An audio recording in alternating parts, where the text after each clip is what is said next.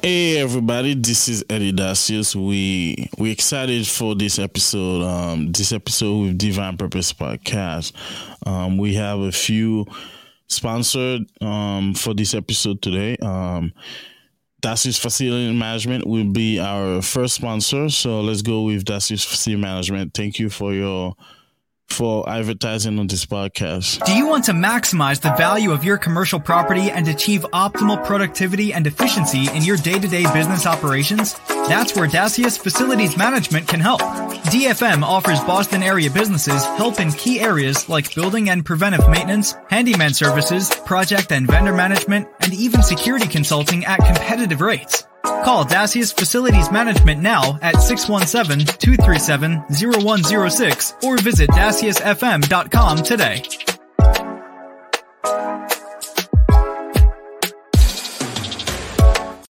Yes, call them now, 617-237-0106. Um, we're excited. So whenever we have a new sponsor, we have Barry Brownstein Photography.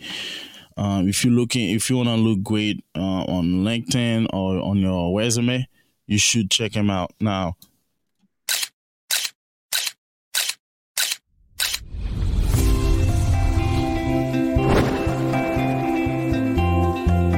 Did you know that most people would rather have root canal versus having their headshot taken?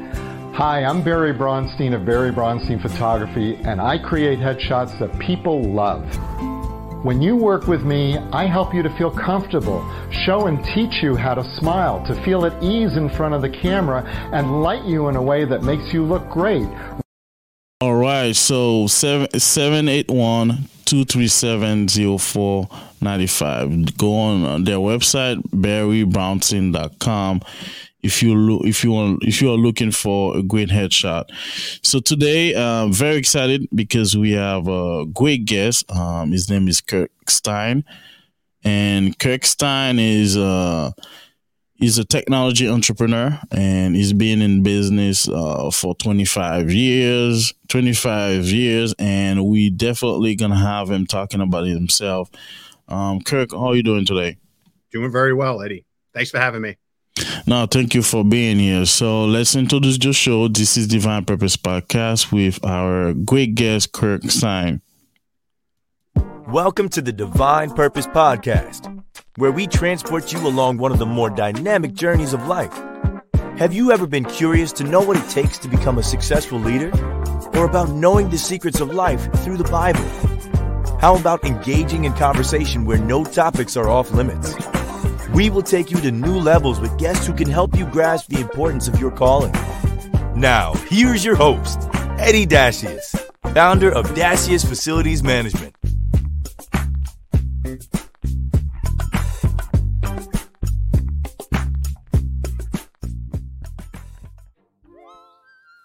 Yeah, so this guest is uh is a president and COO, and he's a CEO of Vista Technology Solution.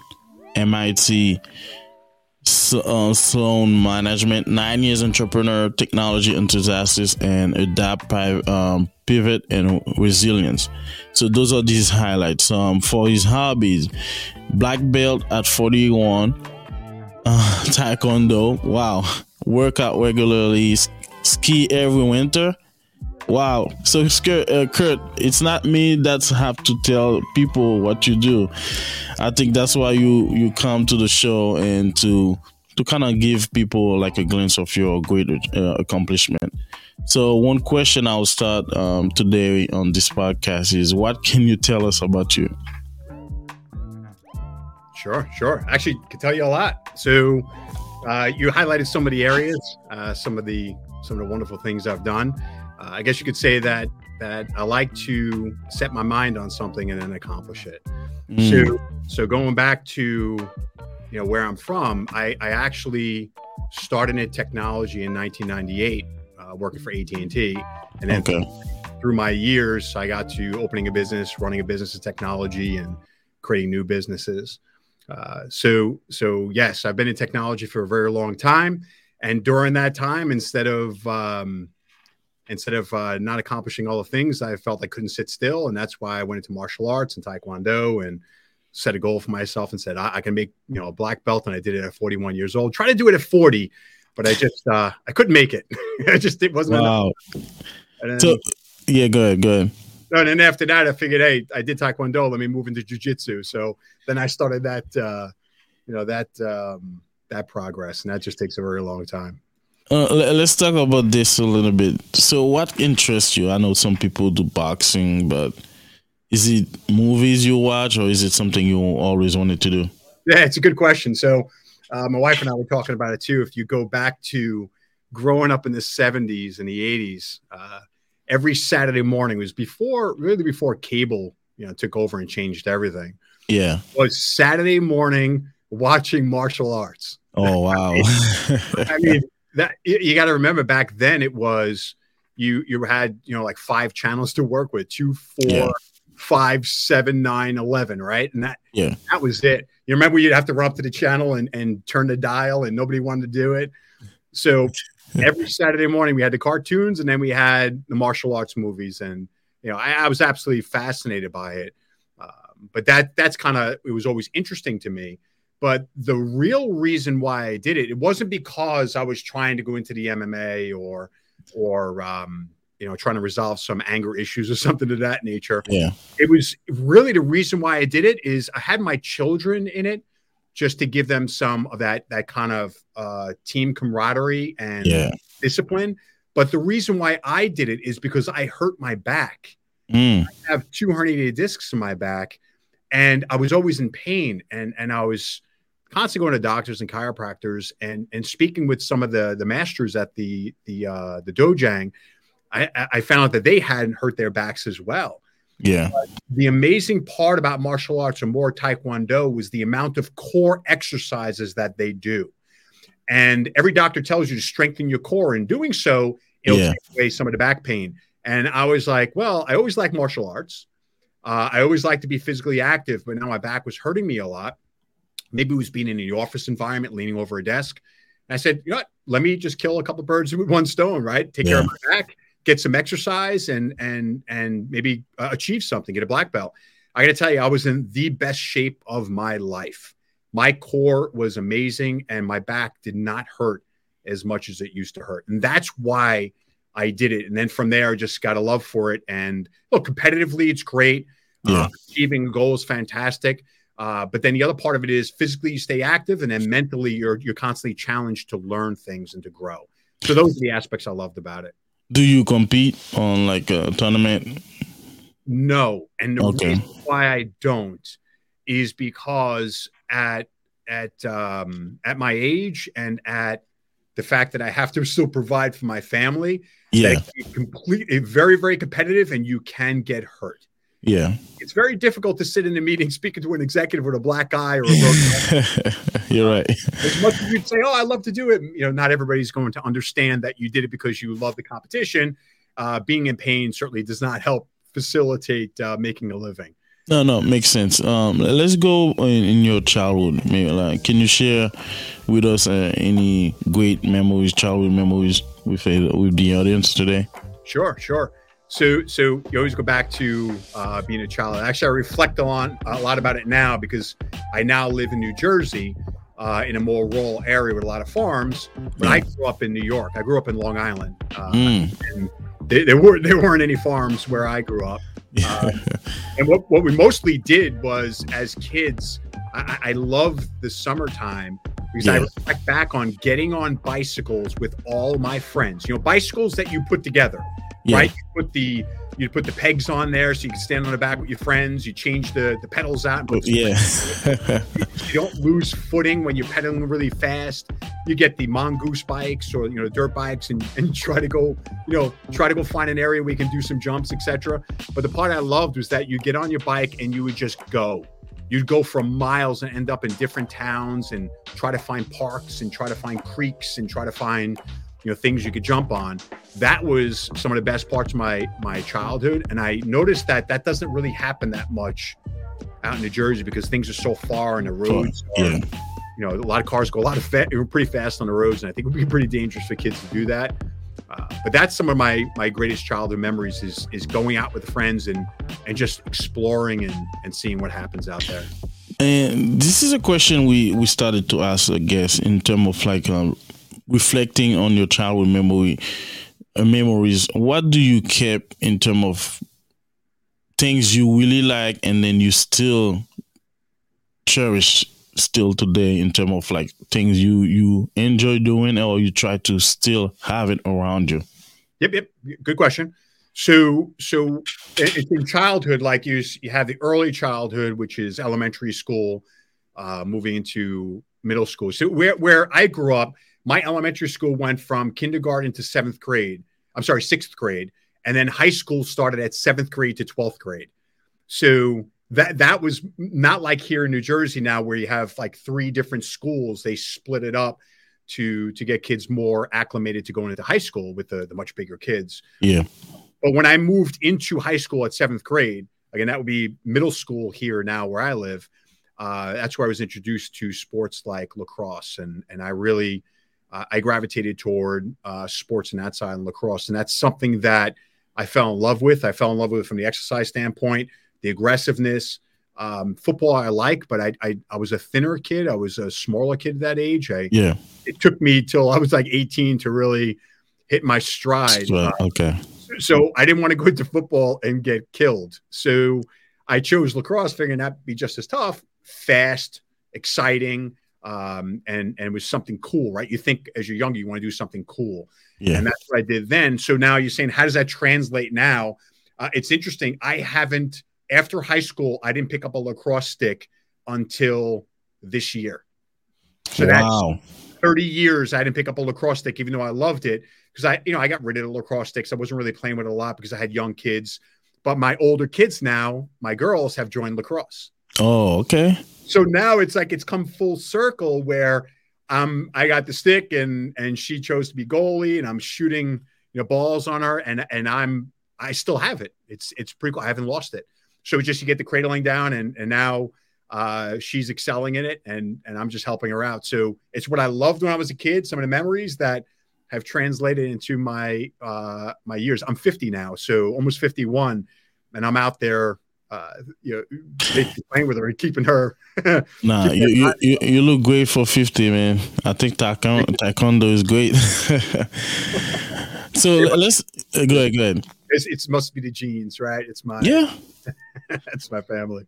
Let's let's talk about um challenges because I I know um growing up and you're talking about your experiences um 25 years in technology so can you share with us like two challenges in event in your life and how did they challenge you sure sure uh, this could be a long story uh challenges go back to to childhood uh not to make it uh, too sad of a conversation but everything that happens from your childhood on, right? You have environmental challenges that shape you, and you have um, you know physical challenges too at times that shape certain people. Uh, in my challenges growing up, I, I, came from a family of five. I have five kids in my family. Uh, I have okay. three older sisters and a younger brother. Uh, but when I was two years, I actually had a twin sister. Uh, we were okay. fraternal fraternal twins. And at two years old, she passed away from SIDS. Mm, wow. Seventies, it's uh, you know, it's it's it's it's crazy. They didn't know, they don't know anything. But now you have a lot more information around it. But it's something that that impacted the family. So so while at two years old, you know, if somebody asks me, so how was you know what was that like?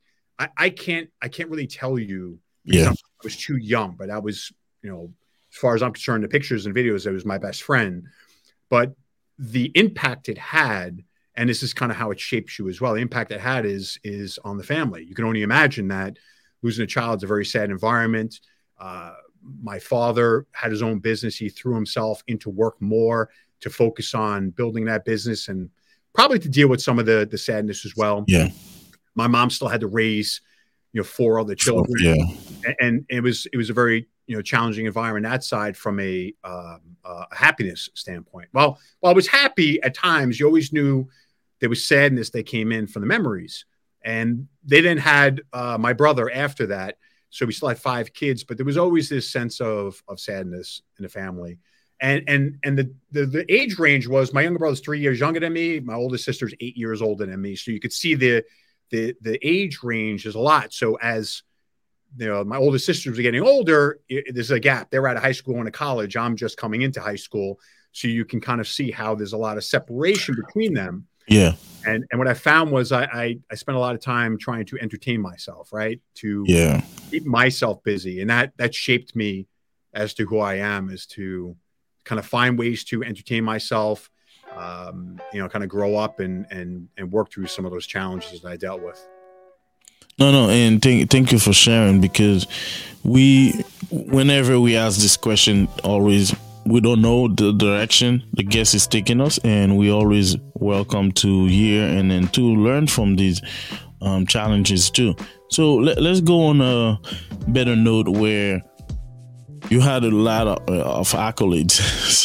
so, which of your accomplishment are you the proudest?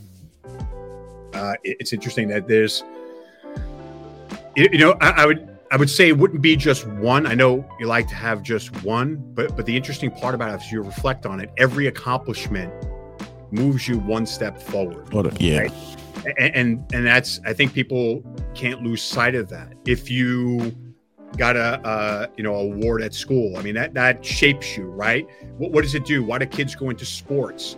Uh, it, they say it's to build confidence, right? So if you score a goal, it builds confidence. And wow, I Yeah. did, I was able to do that, and it- and it provided me that level of confidence, and that helps you as a stepping stone in life to achieve all the things. Scoring a goal does not make you president of the United States, right? Yeah. That's not what it is. It's all little steps along the way. So, so if I go back, I've had uh, at AT&T, I had accolades, top one percent, top two percent in sales for you know every year, and it was it was always an accomplishment on top of the other. You know, getting my degree uh, in in college, it wasn't easy. I was on. I- I'll tell you this much: I was on the 13 year plan when it came to college. Let me Mm. explain what that means. Go ahead. Go ahead. I paid for college myself and I worked to pay for my college. It was it was what I had to do. I had to, you know, my parents didn't have the ability to pay for for college growing up.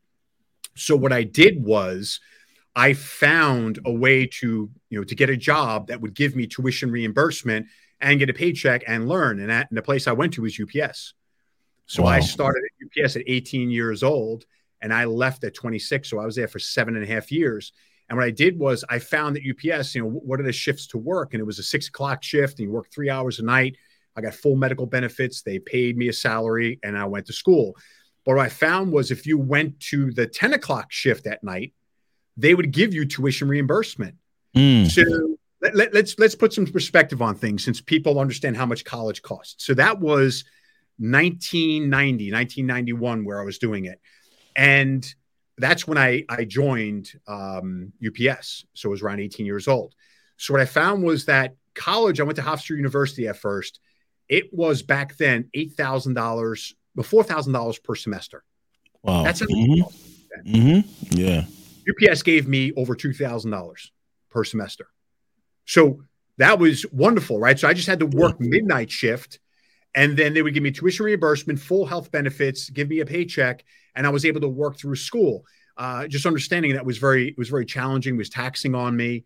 Uh, I was working more than one job. I was valet parking at the time too on weekends to make more money, and it was it was uh, it was a lot for me. So what I found was I had to slow down the amount of credits I did every semester in order to maintain a, a almost a full time job. Even though it's part time, it was it was a lot of hours, almost full time. It's about six hours a day, so that's just shy of full time. And then I had to slow it down in order to complete college and um, do my jobs. So I ended up slowing down. Where even when I moved to AT and T, I was doing one class a semester just Yeah. to finish my degree. So now you can understand why it took so long Long. to Yeah. get my degree, but I was determined to get it, even though I was making a lot of having a lot of successes. I still wanted to get that degree, and and, and that's why it took me took me so much time. Um, and, and thank you for sharing because we're gonna go deeper because we want people to kind of get everything. So first, how did you know about this path? Who told you? Because I don't think everybody will probably know that. You probably have somebody tell you, "Oh, let us let us hear it." Yes, yes, it's it's it's um you know there's always that saying it's not it's not what you know it's who you know, uh, and it, it wasn't. It, it just my parents my parents had a friend that was uh, uh, uh, very active as a volunteer in in a lot of uh, Boy Scouts and and things like that. And I was in the Boy Scouts as well, so I can learn. You know, going out camping and seeing what that experience was like. That was a, a challenge for me. Now I can yeah. kind of go through a lot of challenges that shaped who who I am, and then how that made me who I am today, and how I I, I lead people. So I could always go through that as well but but there was a person that worked at UPS, and my father said, "Oh, you know, he works at UPS. He could always get you a job over there." I was like, "Oh, it sounds great." You know, I just found that I just that's how I learned about UPS. But all you had to do was just just apply to UPS, and that's how you got a job there. And, and that's that's how I found out about it. And I went and applied, and AT and T they accepted me. I'm sorry, at 18 they accepted me, and and then that's where I learned what it was like to have hard work, working at UPS, yeah. working in operations in the in the uh, hubs, and it was was not easy. My first job coming out was unloading a 52 foot trailer. I was making eight dollars wow. an hour, and it took about an hour and a half to unload that trailer. So if you do the math, it's an hour and a half. That's twelve dollars. I was paid twelve dollars to unload about over a thousand boxes that could be heavy, trailer. But they gave me health oh. benefits, and you know that's that's kind of how I started things. So I, I learned by somebody telling me about it and then that really shaped who I became as a leader. Uh, if you want to hear that story as well. And and this is perfect, amazing to hear that because my next question will about will be about hard work. Um, yes, this path is not an easy path, but what kept you going? Because it probably take you eight years to get your degree, right? But what kept you mo- motivated and then kept you going? for both still working sure. and still pursuing your education sure sure. It's it's it's a it, it's innate right? It's it's within you too. It's um probably growing up watching my father work really hard. What you see in, in your family always always shapes who you are becomes your blueprint. And then yeah. and then it's up to you as well to keep that going as well. As you know there, there's there's some folks that will you know won't copy you know what their parents do and they go the opposite that could be good or bad and there's others that will copy it and that could be you know good or bad.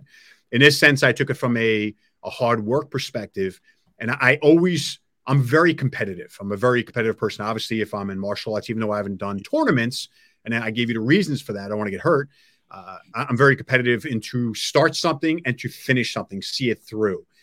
And that does not mean that it wasn't challenging. That that does not mean i never thought to myself why am I getting my degree? I'm already highly successful at AT&T. I could just stop and and never finish it.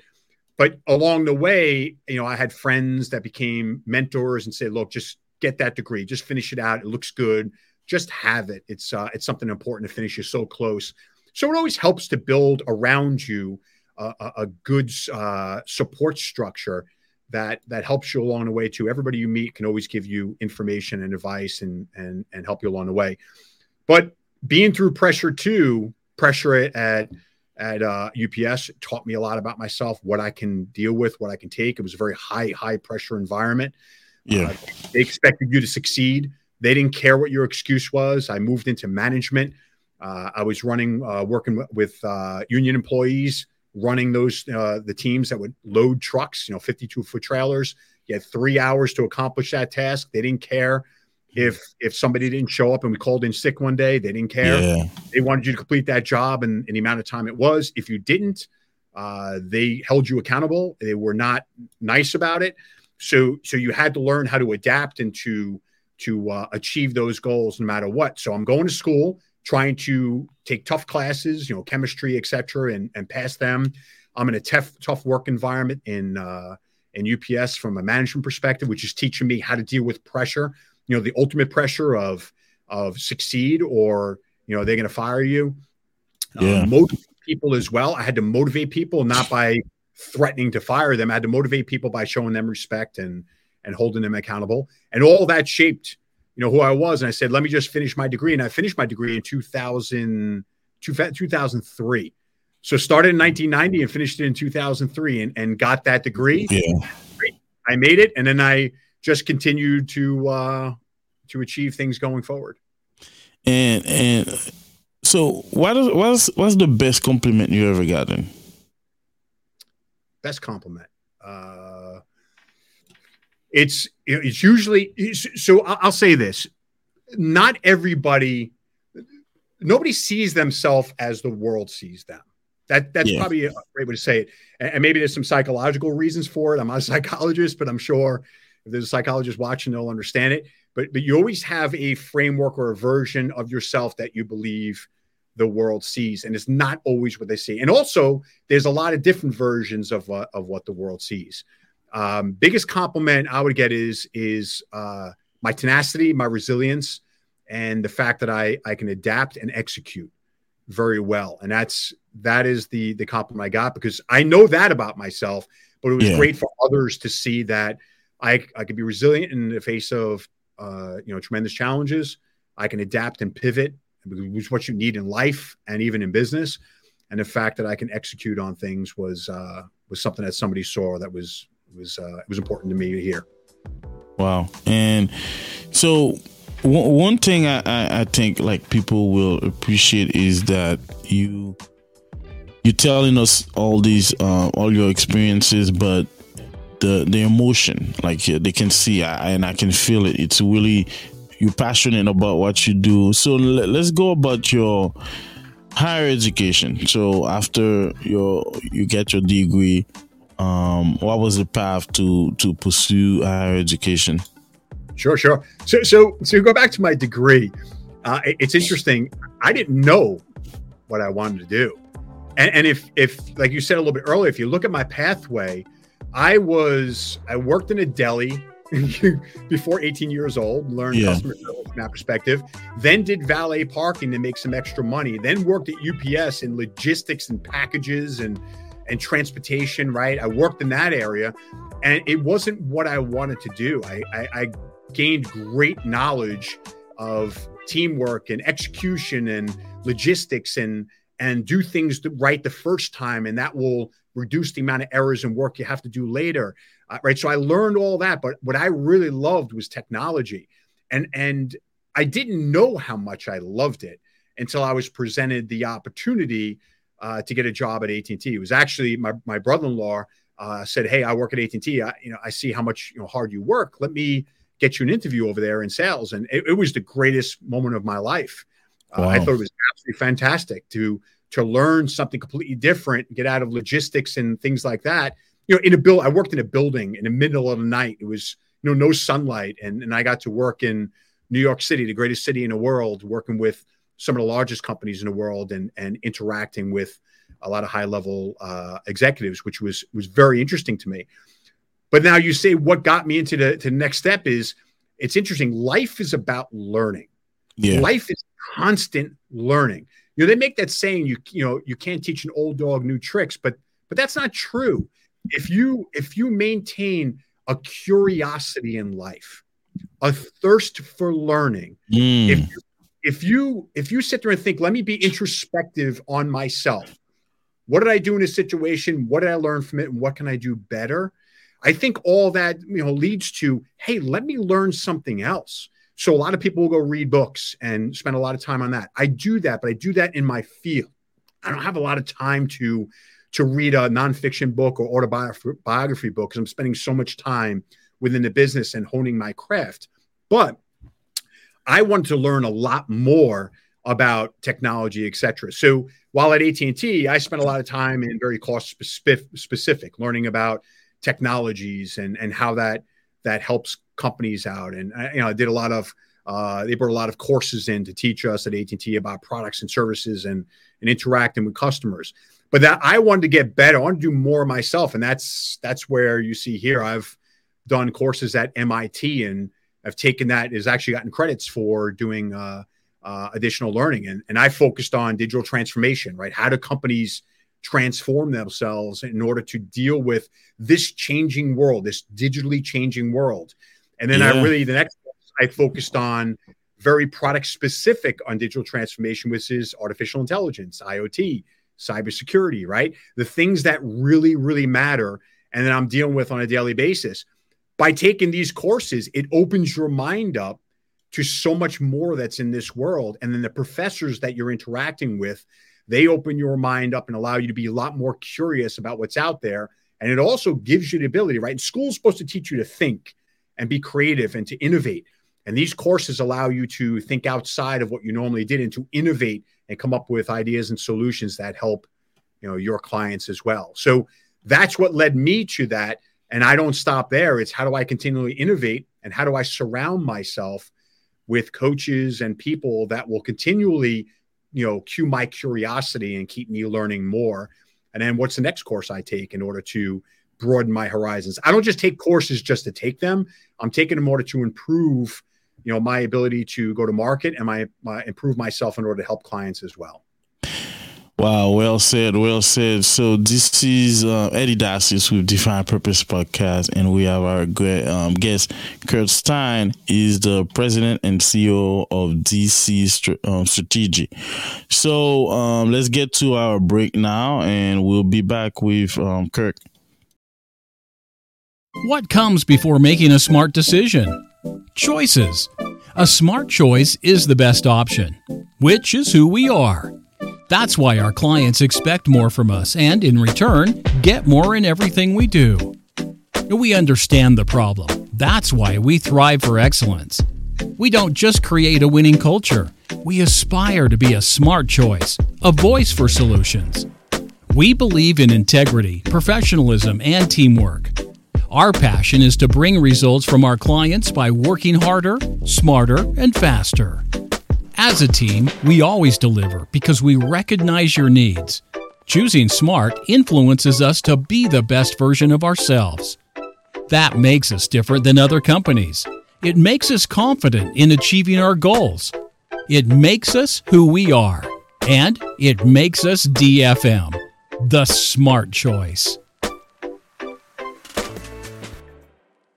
Yes, um, we back with uh, Divine Purpose podcast, and like we said, we have Kurt Stein with us. He's uh, he has been at the forefront of technology's revolution and transformation as a cell leader and technology enthusiast who help develop solution and technologies that optimize networks and improve customer service. DC DCT Strategic E Inc. is a digital transformation consulting firm. They specialize in creating and executing technology roadmap to empower businesses to leverage cutting edge solutions such as cybersecurity, cloud, data analytic, AI, IT strategy, and digital maturity. So, um, like I said, we we're very excited. So we had a great so far, great so uh, conversation with Kurt, and he, he was talking about his path, his grow um upbringing, and his um education. So we have a segment called Hot Topic. So Hot Topic is a segment where we we talk about um questions people in your field probably won't have a chance to ask you and we're, we're gonna get in hot topic in a minute. But my question before we we jump to hot topic is let's say is there one thing you wish you knew before you started your career? One thing. Like when you were looking back you said man if i knew this i'll be way ahead. You know like every, everybody wishes they knew what they know now back back when they're younger. Yeah. However, there's a flip side to it, right? Um, it's that butterfly effect. Mm. And it's when you're asked this question. If so, so there's it's a good question just to be you know open and talk about you know what if you did something different etc but then as you get older you start thinking about the consequences of every decision that you make and yeah. the butterfly effect, right? So if there is, if I did something differently when I was younger because I knew about it, I wouldn't be here right now speaking to you. Mm. I would be where I am today, right? So, so because it is the butterfly effect, it isn't a ripple in time. If I knew about technology and I should I should go to school for this and I should uh, learn more about it, I wouldn't have picked AT and T. I might have picked you know a different company and then I wouldn't have met my wife. I wouldn't have my kids, and I wouldn't be yeah. where I am today. And that's and that's the serious aspect of it, right? That's the the part that you say I, I, I wouldn't change anything because everything I did got me to where I am today. But if you think about it from what would I change is I I didn't have as much guidance as as you may think I did when I was younger. I didn't have somebody telling me, "Hey, this is the way you should do things. This is the path that you should follow." That's what coaches do for you today, right? That's what coaches do for you in business. They say, "I've been where you were. Yeah. I've taken that pathway and I'm going to advise you on the right ways to go so you don't make the mistakes I made. You pivot when I should have pivoted, or you follow my exact path and you'll lead to success. So I do that now. I have a lot of coaches now that help me there. But if if I was to say it, I, I wish I had more advisors when I was younger, giving me a better understanding of what the pathway is, because I felt lost from high school to going to UPS to eventually when I found my pathway to AT&T. I wasn't sure what I was going to do. I was 26 years old when I got my career. And I was, even though I was working hard and I was achieving things, I didn't feel like I was in the place I wanted to be. And I was executing, I was working hard, I was going to school, but it took me a lot longer to get to where I wanted to go than than I would have if somebody was guiding me. But I also know that if I would have known that, I might not have followed this path, and I know it would have been a a, um, a, a choice that probably would have led me to having a different life, and I, I wouldn't want a different life. Now, and, and, and, like I said, this is uh, we we like to ask this question because we don't know where the guest is taking us, and this is a new version from you, Kurt, and I like it because you you summarize everything you accomplish where you you don't feel that anything was missing. Um, let's jump to our topic, and I have a great question to start um, this segment.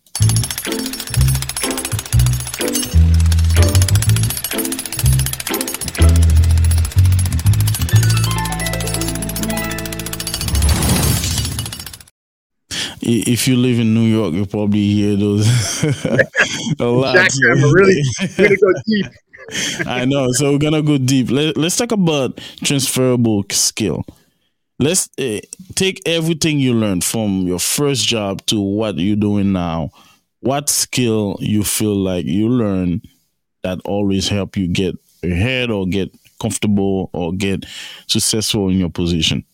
Absolutely. I, I, I have the perfect one. So, so I, I actually talked to my kids about it as well because so you know going back to your, uh, your earlier question is I want to provide my children with some of the guidance that you know I didn't necessarily have, and it wasn't a negative. Just I didn't have that that guidance. I try to provide them with the guidance in order to shape them a certain way in a pathway. And the one I love to tell them about is pressure. Pressure. You put anybody under pressure, and you really find the true test of of who they are when you put them under pressure. Mm. And pressure has been look. Pressure exists in life no matter what you do. Yeah. If you're an employee at a company, you're going to be put under pressure. If you're a, a spouse or a boyfriend, girlfriend, you're going to be put under pressure. If you have a job, you're under pressure. If you're in school, you're under pressure. If you're a kid, you're going to be put under pressure. Pressure is a consistent theme around us, and it's something we can't get away from. We have to deal with it. I learned much earlier on being under pressure what I would how would I act upon it? And, you know, that's why kids go into sports too, to be under pressure and see what happens. Do you crack or do you rise above it, right? We lot of we love a lot of sports stars that when it comes to playoffs, they rise above, right? And there's others that don't execute as well because they can't handle that type of pressure. But I, I, learned pressure early on, and, and UPS was a pressure cooker.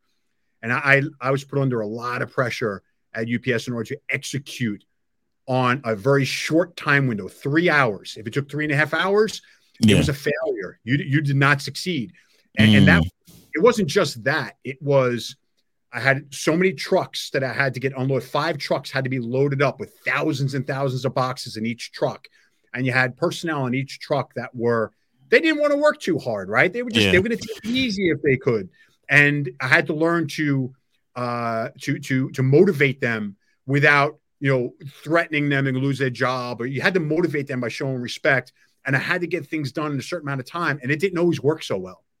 Wow. Things could become chaotic uh, we didn't complete in time. Boxes were not inside the truck; they were all outside the truck because everything was a mess and the belt system, everything was a mess. Boxes everywhere. It was going to take an hour to clean up, and, and I was put under so much pressure. I remember there was a moment I was standing up against one of the bay doors, and I was thinking to myself, like, man, you can give up right now. You could just say, you know, forget this, just quit. You don't have to do this anymore. This is crazy. And mm-hmm. then my, the other, my, the other voice in my head said, nah, no, we're gonna we're gonna get this thing fixed. And when we get it fixed, we're gonna find out why this happened, and we're going to improve upon it so it doesn't happen again. And again, yeah. And that moment was a turning point for me. I really realized at that moment that it was so much pressure on me, and I put so much pressure on myself that I rose above it. And and going forward, I never ever was in that situation again. It didn't matter if somebody didn't show up for work. I was never in that situation because I learned how things worked. I learned how to motivate people. I learned how to see what was going to happen before it happened. It was getting that visibility into the future, seeing what's going to happen because of a lot of different data points that were leading along the way that gave me that that vision of what was going to happen. And that has taken me along the way into my businesses to treat people with respect, you get a lot more from people when you treat them with respect. I do not micromanage folks. I don't think that's possible because then I couldn't do anything I had to do. So I extend that accountability out to people to make sure they execute because I chose them to execute. And if a mistake is ever made, here's one key thing too pressure. People make mistakes. Everybody makes mistakes. The president of the United States makes mistakes. Uh, you know, a person that that is at McDonald's or Wendy's will make a mistake, right? It yeah. doesn't matter who you are, you're going to make a mistake. And the fact is not the mistake you made. It's what do you do now after you made the mistake in order to correct it? And I've always found that uh, while people normally would get very upset with themselves that they made a mistake and they put a lot of pressure on themselves, I usually tell them, look, calm down. Let's let's think through how do we solve this problem? How do we get out of this situation? Stop thinking about what I think and what I'm going to do. Start thinking about what do you do in this situation in order to uh, come out of this. And I got to tell you, people have been, my employees have been extremely happy with me taking the pressure off and allowing them to now fix the mistake they made mm, uh, yeah. because it happens, right? So pressure and dealing with pressure and be able to get through it, and then allowing people to correct mistakes and not putting a lot of pressure on top of them. And next question will be your un, unorthodox way to to college, right? And we're looking at you have friends, you're part of a team and some they got accepted to to a big college and you have to take that path. What was your mindset? Like t- take us to to that process for you to really decided to go this this way. To, to where i went? Um yeah. Yeah. I, I didn't i didn't feel i didn't feel i had a lot of options. Okay. So so so so again you have environmental factors etc so at, at that point in time, so so if you go back to my my childhood, is my dad had his own advertising business in New York City, and he worked a lot of hours, and, and I didn't see him a lot. I saw him on the weekends, and that wasn't because it, it, was something bad. He was trying to grow a business and, and provide for his family, so it's very understandable.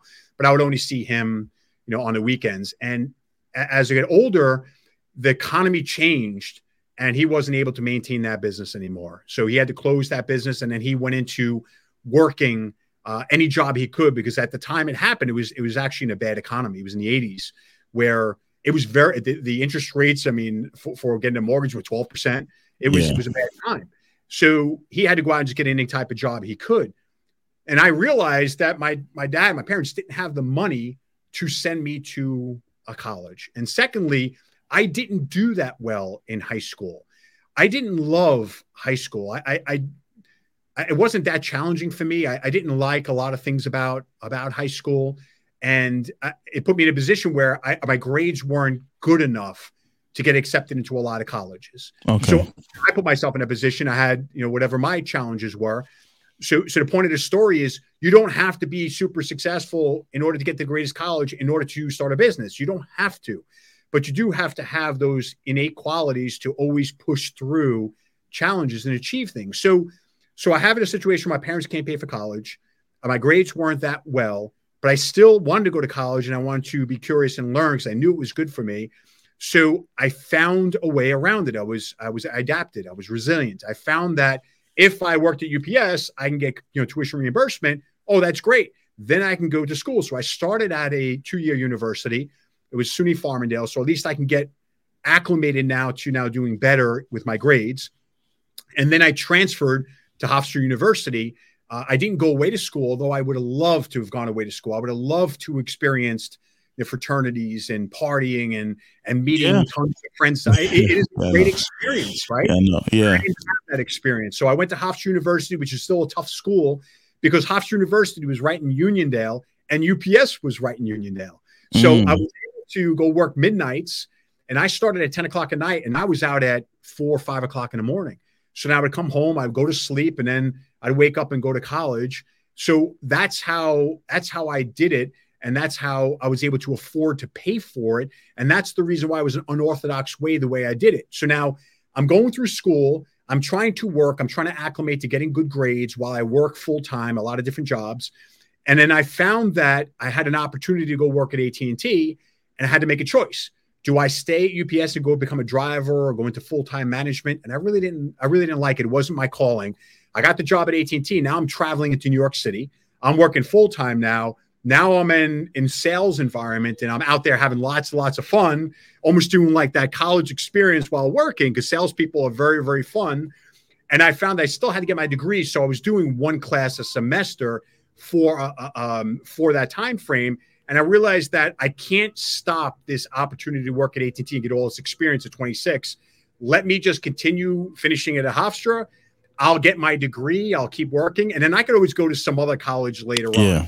Yeah. So I had no choice the way I did it. I would actually have had to stop, take out a lot of student loans to go away to college. I could have done yeah. it.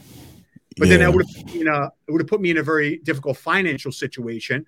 So I ended up with $25,000 in student loans. That's it. And wow. I paid that off in 2005 or 2006. I didn't have hundreds of thousands because things cost less. Now, if you look at Hofstra, it's $40,000 a year.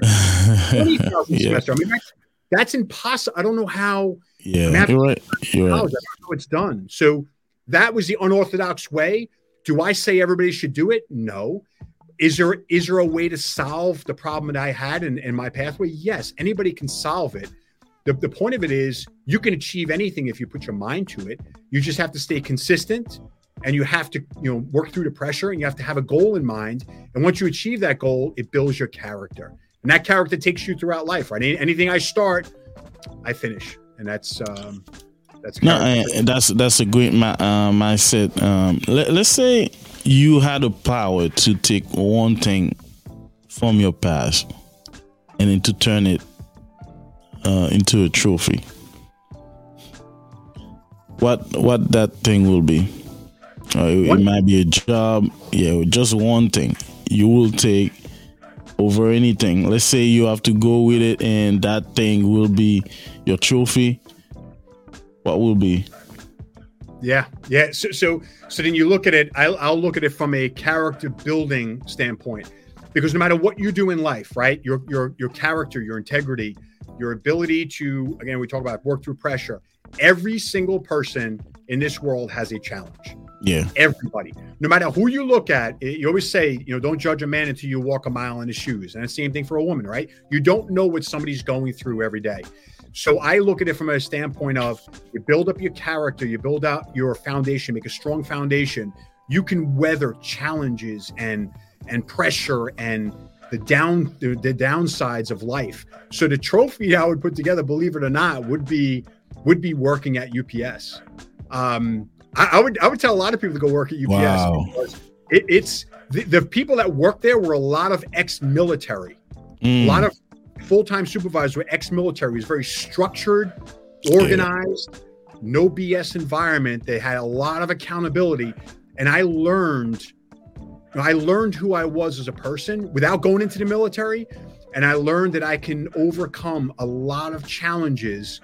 Uh, it didn't matter what it was; I can overcome them you know later in life. So i would make that into i would make that into trophy. And by the way i i almost went into the military. I almost joined the marines at 18 wow. and i had a change of i had a change of heart.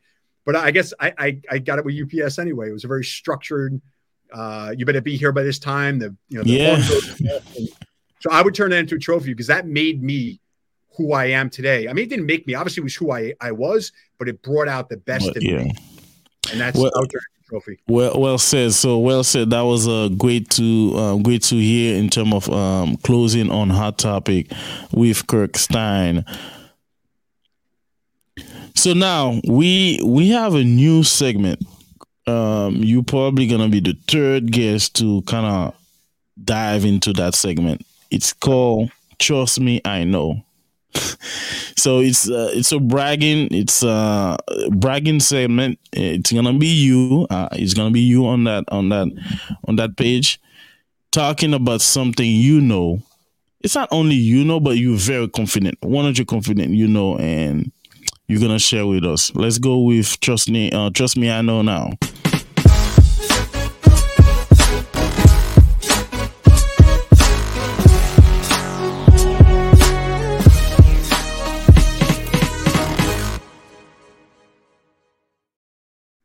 Right, so Kurt Stein, it's your time to brag. You had that trophy, right?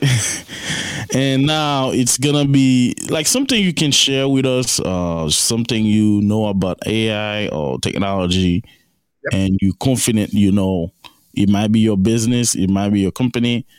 That's your floor. You got the mic. Excellent. Actually, this, this is a great topic. This is a great topic. I'll, I'll take you back a little bit to to kind of color the story.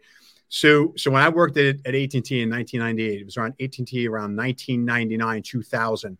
That's when they were selling websites and email addresses. And myself and one of uh, the folks on on a technical folk on that side, we were reaching out to customers, talking to them about getting an email address. Everybody had to get a website and everybody had to get an email address because this is the way the future was going. You have to get an email, you have to get a website. This is just the way the world is going. And we had so much resistance from customers saying, No, I don't know anything about it. I'm not going to do it. I don't know what this internet thing is. Remember, that's around dial up. They, they started getting yeah. higher speeds internet. Everybody was like, No, no, I don't have to do it. I don't have to do that. Fast forward now to 2022, 2023, even sooner than that, 2019 on, you have the business that I'm in now of artificial intelligence and digital transformation. And, and the, the trust me, I know segment part is I'm faced with the same issues I had back then.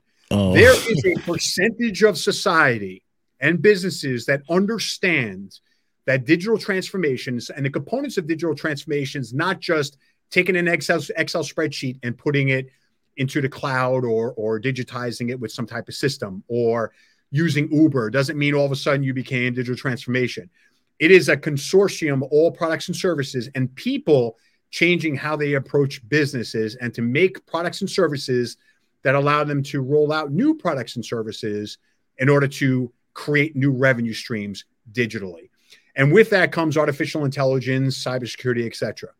And what I found is a lot of customers are starting to talk to us about artificial intelligence but there is a very very small percentage of the the world and people that believe that AI is really where you need to go. You need to get on that train and start integrating that within your business and your life because it is going to change how you approach things, how your business is approached, etc. So going back to email, we said everybody needs to get email, a website. Now, now if you don't have an email address, people think something's wrong with you. If you don't have a website, they don't think you're a real business. If your website is not a fantastic website, then you're not an excellent business. AI, if you're not moving in that direction, you are going to be passed by your competitors. You're going to find your business is going to suffer. Your customer is going to go to where they're getting serviced even better. So we understand this technology and we're spending a lot of time trying to get the message out, LinkedIn and having these podcasts that artificial intelligence doesn't have to be scary. It's not going to be terminated, taking over your life, at least not now. But there are a lot of tools that are available to companies in order to improve your businesses and to provide a better customer experience. I'll give you an example. I did a post with Amazon. Amazon just released that they brought out an, uh, an AI use case that's able to look at packages and determine if the package is damaged before it leaves their factory and goes off to a customer. Why is that important? Amazon is is focused, laser focused on the customer experience. That is all they care about. Everything they do they do revolves around improving the customer experience. So how does that improve the customer experience? If a customer receives a box that's perfect, they're going to say, "Wow, I got a fantastic box." What if they received a box that was crushed? they would say, I'm not going to order from Amazon again. It doesn't matter if UPS did it or the US Postal Service did it. So they rolled out an AI use case that's able to look at millions of packages. And by feeding the information, they're able to see that this box is perfect and this should go out to the customer. That AI use case is improving their customer experience. That is very strategic to their business. It is brilliant. Every other customer can take a look at their business and we can help them with that to say, how can you improve your business, meet your strategies and goals by integrating artificial intelligence into your business? We understand it. We can help them implement it. We can take them on that journey and we can basically make it where it's not so confusing or not scary. We can explain it all so that customers will now understand it. So trust us, we know. We know the benefits to a business. We know what it can provide to you and your customers. And we know that if you're not going to take advantage of it today, you're either going to be forced to by your competitors or you will be put out of business because your customers will go to your competitors and they'll find some other company to provide them with the services that they need. Yes, uh, that's that's it. That's the way it is. So that's why we create that segment. So I, I know you wanted to plug in um, your company, and this is your time to talk about the DCT. Yep. Yep. So so it's very important too. Is it's great for the folks listening. It's very important for you to understand that you have somebody there that can guide you along the way in order to achieve uh, the strategies and goals that your company set out for you. So we demystify technology. We demystify what digital transformation means. It's not just a buzzword. It's how do you change your business and improve your business with technologies in order to improve the productivity of your employees, make it easier, make it easier for them to do business with your customers, and improve that customer experience. So we do that by providing assessments, rapid assessments to customers. We come into their business, we look at what they're doing within a week or two weeks or three weeks. We understand how their business is run, and then we provide them with a prioritization saying, here's what you need to do in order to improve your customer experience or the business or the productivity or how you're rolling out products and services. And we provide them with a roadmap that they can execute on. And the nice part about it is we can help them guide them along the way to execute that. So, an example would be if you needed to be more rapid in looking at emails from customers and be able to respond to them with uh, suggestions, predictive suggestions of how they can better do their business or buy products and services from them, we can help you with that. We can help you improve that customer experience. If you're saying as cybersecurity, there's something going on in my environment, or I don't believe that I'm looking at my business and protecting my business the way you should, we would then come in and look at what your business is doing, help you structure and fortify your environment, and provide you with the tools and the training necessary in order to make your business strong to deal with the you know the threats that are going on in the future so we demystify what's happening we make technology easy and we take you along that technology journey from beginning to the end to make sure that you're successful along the way Wow, well said, well said. Thank you, Kurt. And um, this is great. So this is Eddy Dacius with Divine Purpose Podcast. We have our guest, um, Kurt Stein, with us today. So final final word word for you um, sure. last word in terms of um, because we're getting close to our um, close to this to the end to this great conversation and we I was I was paying attention uh, like I said I usually pay a lot of attention to the guests but um, you kind of captivated me to to hear your story which um, relate to my path too but um, last word for our audience Sure, sure. So for everybody listening, right, you're you have believe, achieve, and live as divine purpose podcast, and it's pretty interesting. You go back to everything I said. There's not one pathway for anybody, and if you surround yourself with people, with advisors, coaches, people that can give you advice, and you're open to it, no matter what your pathway is, you can still achieve a goal and get to a pathway you want. It could be unorthodox in how you do it. It doesn't have to be perfect along the way. Just understand I started as an English major in college. I ended up in technology. I started technology companies and now I'm running successful technology companies helping customers out because I always believed in myself. I was always working on improving and getting better at what I did, honing my craft. I was able to achieve it and then live that purpose, right? Live my life of I can achieve anything I, I want. I can pivot, I can adapt no matter what the challenges are. there is not one way in life, there's multiple. So if you get anything out of this, understand that everybody has a challenge. If you set your mind to something, even if a roadblock stops it, you can always pivot, go a different direction, but always have a goal in mind of where you want to go. Continue to be curious, continue to learn, and you can achieve anything you want if you believe in yourself. Wow. This is great. So this is Eddy Dacius with Divine Purpose Podcast. So if you want to support our channel, so you can um, scan the QR code we have Venmo, we have Cash App, and we have PayPal. You can donate uh, from twenty five thousand dollars if you want, but twenty five dollars, fifty dollars, one hundred dollars, and five hundred dollars. Um, you can call us 617-227-0106. You can go online at www.dppodcast.com. Um, Kurt, um, thank you for being here. We excited um, for this um, great episode and we we definitely gonna have um your website, your information. So anything you want to add before we no. we go? No, I appreciate it. Appreciate it. I love what you're doing. I love that you're you're giving people a pathway to understand that there's uh you know if you believe you can achieve and you can live your life and it's important. People go through challenges, learn from them, and understand that there's always there's always success on the other side if you uh if you push through. Yeah, great. So this is Eddy Dacius with Divine Purpose Podcast with our guest Kurt Stein. Thank you. Thank you.